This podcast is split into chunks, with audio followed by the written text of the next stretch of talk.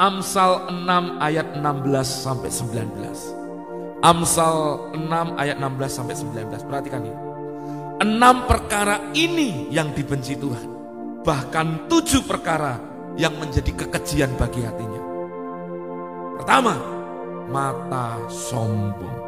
Mata sombong, lidah dusta, tangan yang menumpahkan darah orang yang tidak bersalah, hati yang membuat rencana yang jahat, kaki yang segera lari menuju kejahatan, seorang saksi dusta yang menyembur-nyemburkan kebohongan dan yang menimbulkan pertengkaran saudara. Perhatikan, yang dibenci Tuhan salah satu yang merupakan kekejian, mata sombong. Matamu terang, hatimu terang. Saudara, jangan sampai kesombongan menguasai kita. Ingat, ada kerup yang harusnya melayani Tuhan.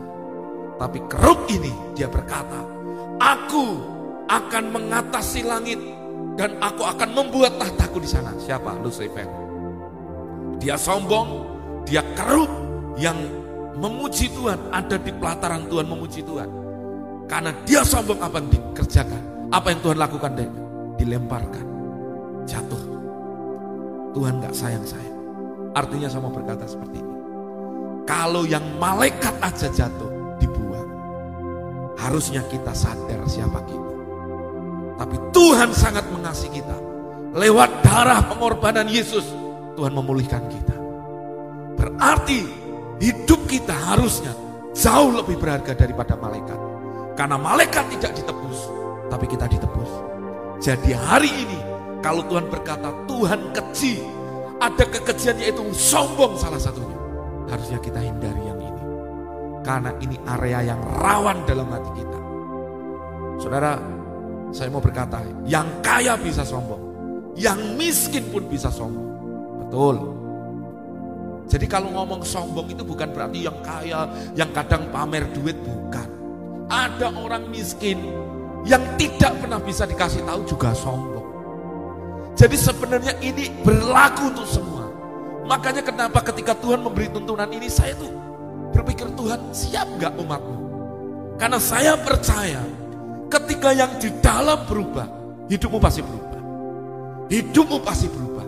Bahkan ada orang-orang ketika saya doakan untuk pokok pergumulannya. Tuhan hanya sampaikan sesuatu ini. Kalau hatinya nak berubah, dia lihat ada jalan yang terbuka di depannya. Berarti selama ini ketika dia sedang menghadapi masalah yang dilihat bukan lagi bergantung pada Tuhan, tapi apa yang dilihat? Dia mulai bergantung pada kekuatannya sendiri dan dia mencoba menolong dengan mengandalkan kekuatan sendiri. Sombong. Saudara, orang yang mengandalkan kekuatannya sendiri itu sombong.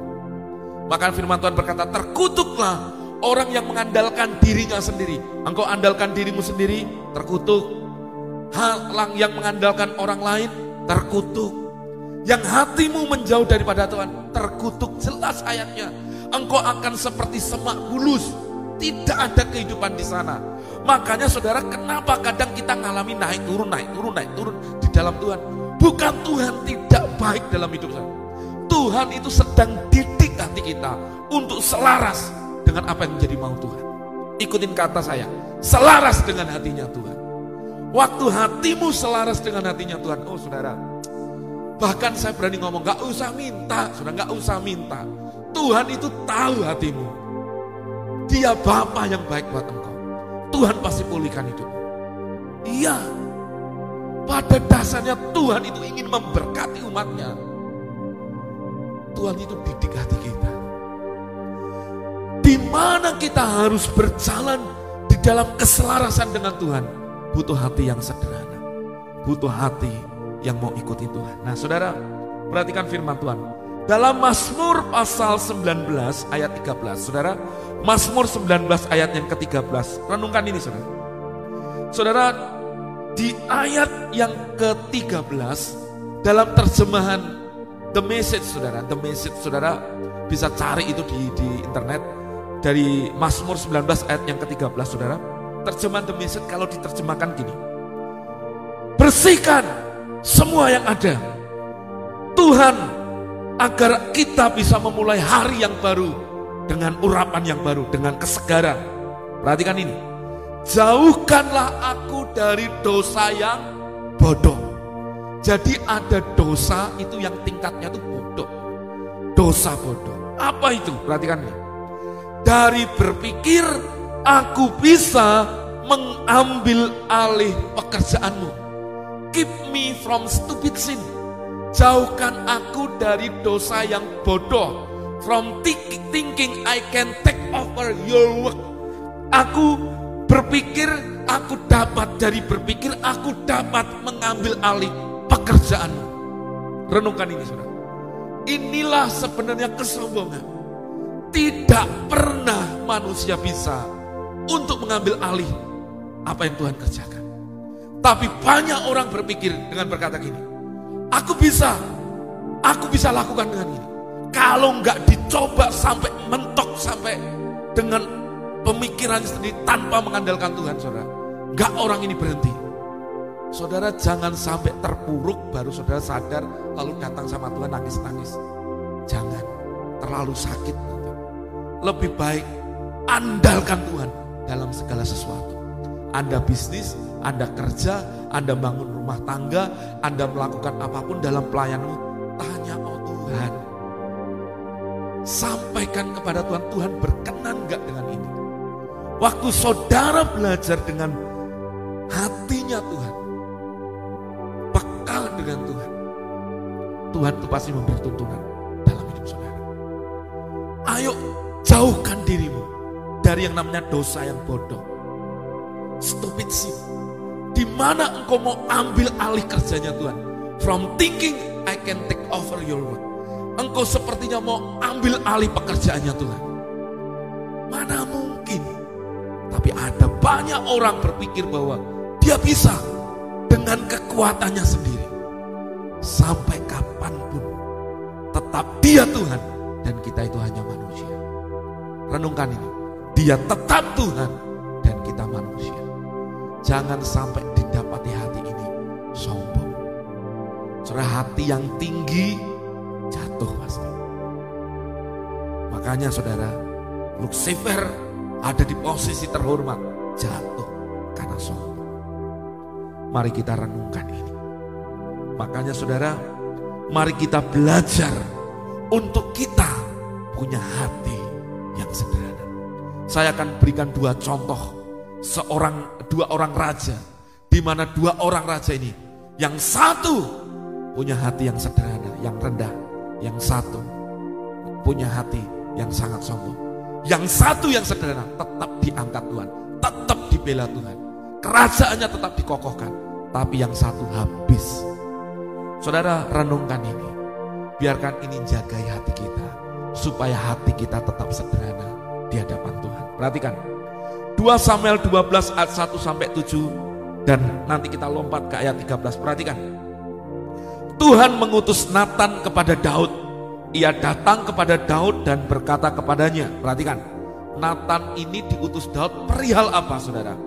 Karena Daud membunuh Uria dan mengambil istrinya Bathsheba berzina dengan dia, dia dosa besar. Perhatikan, Nathan datang kepada Daud. Perhatikan, tapi Nathan menyampaikan pesan Tuhan dalam sebuah cerita. Daud awalnya nggak ngerti, tapi akhirnya lihat nanti. Ada dua orang dalam suatu kota yang seorang kaya dan yang lain miskin. Perhatikan, si kaya mempunyai sangat banyak kambing domba dan lembu sapi. Si miskin tidak mempunyai apa-apa selain dari seorang seekor anak domba betina yang kecil yang dibeli dan dipeliharanya. Anak domba itu menjadi besar padanya bersama-sama dengan anak-anaknya. Makan dari suapnya dan minum dari pialanya dan tidur di pangkuannya seperti seorang anak perempuan baginya. Perhatikan, pada suatu waktu orang kaya itu mendapat tamu ia merasa sayang mengambil seekor dari kambing dombanya atau lembunya untuk memasaknya bagi pengembara yang datang kepadanya itu. Jadi ia mengambil anak domba betina kepunyaan si miskin itu dan memasaknya bagi orang yang datang kepadanya itu. Lalu saudara, ketika Daud dengar cerita Nathan ini, Nabi Nathan ini, Apa yang dilakukannya? Responnya langsung berkata, Lalu Daud menjadi sangat marah karena orang itu dan berkata kepada Nathan, Demi Tuhan yang hidup, orang yang melakukan itu harus dihukum mati. Dan anak domba betina itu harus dibayar gantinya empat kali lipat karena ia telah melakukan hal itu dan oleh karena ia tidak kenal belas kasihan. Ujung-ujungnya saudara, saudara, ujung-ujungnya saudara, akhirnya apa yang terjadi saudara? Waktu mereka, waktu Nabi Nathan ini berbicara kepada Daud, akhirnya Nathan lalu nunjuk, kamulah orangnya. Perhatikan, kamulah orangnya. Perhatikan, perhatikan. Saya saya percaya waktu Nabi Nathan itu bicara kepada Daud, di sekelilingnya itu ada pengawalnya, ada pelayan-pelayannya yang ikut mendengarkan apa yang disampaikan Nathan kepada Daud.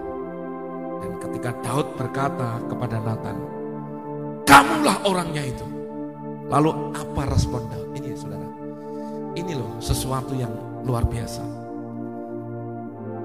Dan kemudian berkatalah Nathan kepada Daud, engkaulah orang itu, beginilah firman Tuhan Allah Israel. Akulah yang mengurapi engkau menjadi raja atas Israel. Dan akulah yang melepaskan engkau. Perhatikan ayat 13.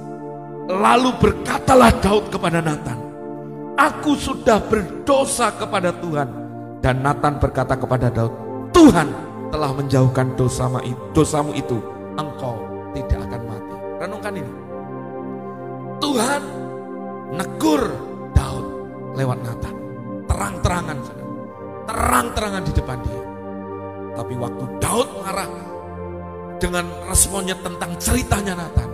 Ketika Nathan berkata, kamulah orangnya. Apa yang terjadi? Daud lalu tersungkur dan berkata, aku sudah berdosa kepada Tuhan. Saudara, ketika saya merenung sejenak cerita ini, saudara. Apa yang saya renungkan? Sederhana, saudara. Yang saya renungkan seperti ini.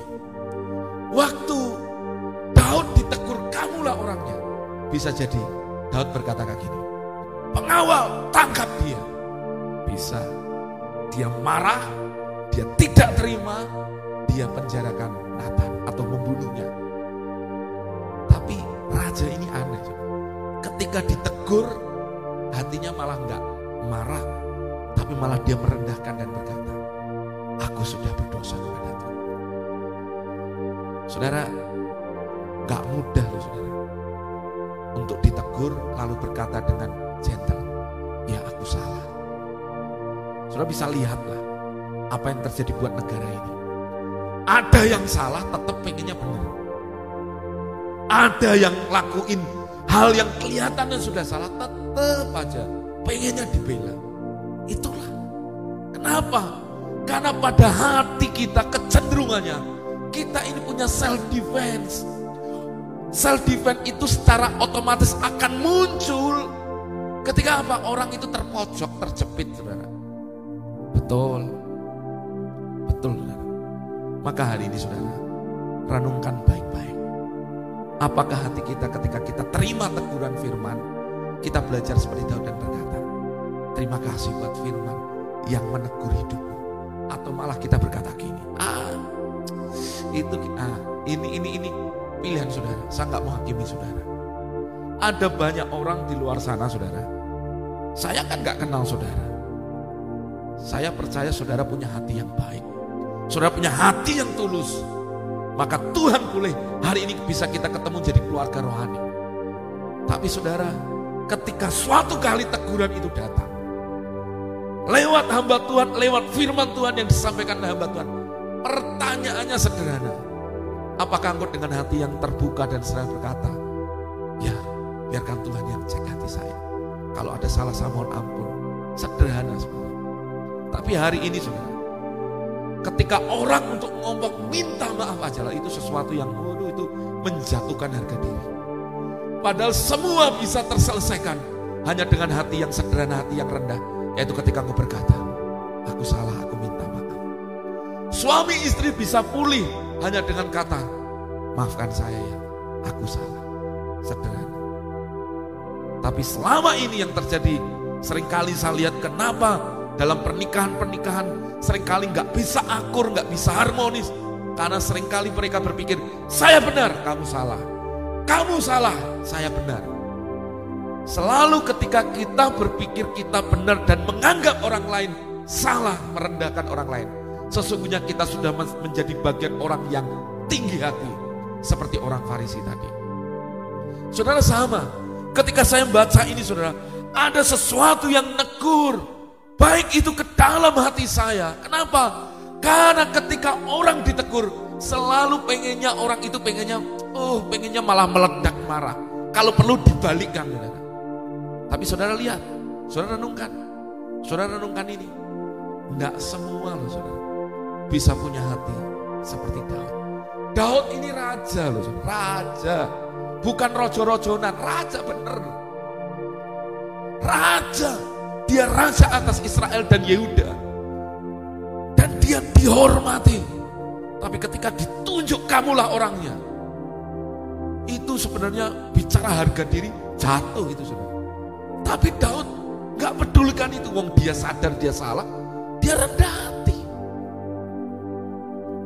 Nah sama hari ini. Kalau suatu kali mungkin gembala saudara atau siapa pun negur saudara. Mengingatkanlah. Mungkin kalau negur kesannya sudah salah. Mengingatkan sesuatu. Jangan tersinggung.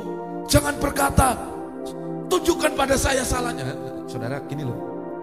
Belajarlah punya hati sederhana kita ini tidak sempurna. Hamba Tuhan pun sempurna. Saya sebagai gembala, saya sebagai pendeta, saya sebagai suami, saya itu ajarin. Saya nggak tahu, saya saya tahu saya ini nggak sempurna. Tapi saya belajar, saya tunjukkan kepada istri saya, kepada anak saya. Kalau kadang sedikit nadanya tinggi, maaf ya tadi ya, nggak enak ya. Minta maaf ya. Kenapa? Karena itu yang bisa membuat hati kita terjaga. Kalau istri kita ngingetkan kepada suaminya jangan berpikir sok ngatur ya, jangan ngomong gitu. Kadang istri kita itu sudah dengar suara Tuhan, dikasih hikmat Tuhan untuk mengingatkan kita. Tapi sering kali banyak suami berkata, kamu istri tahu apa? Gak tahu bisnis, udah kamu di rumah aja.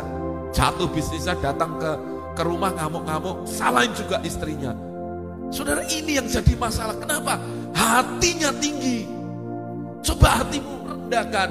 Di bawah tangan Tuhan yang kuat. Tuhan akan angkat hidupmu lebih tinggi.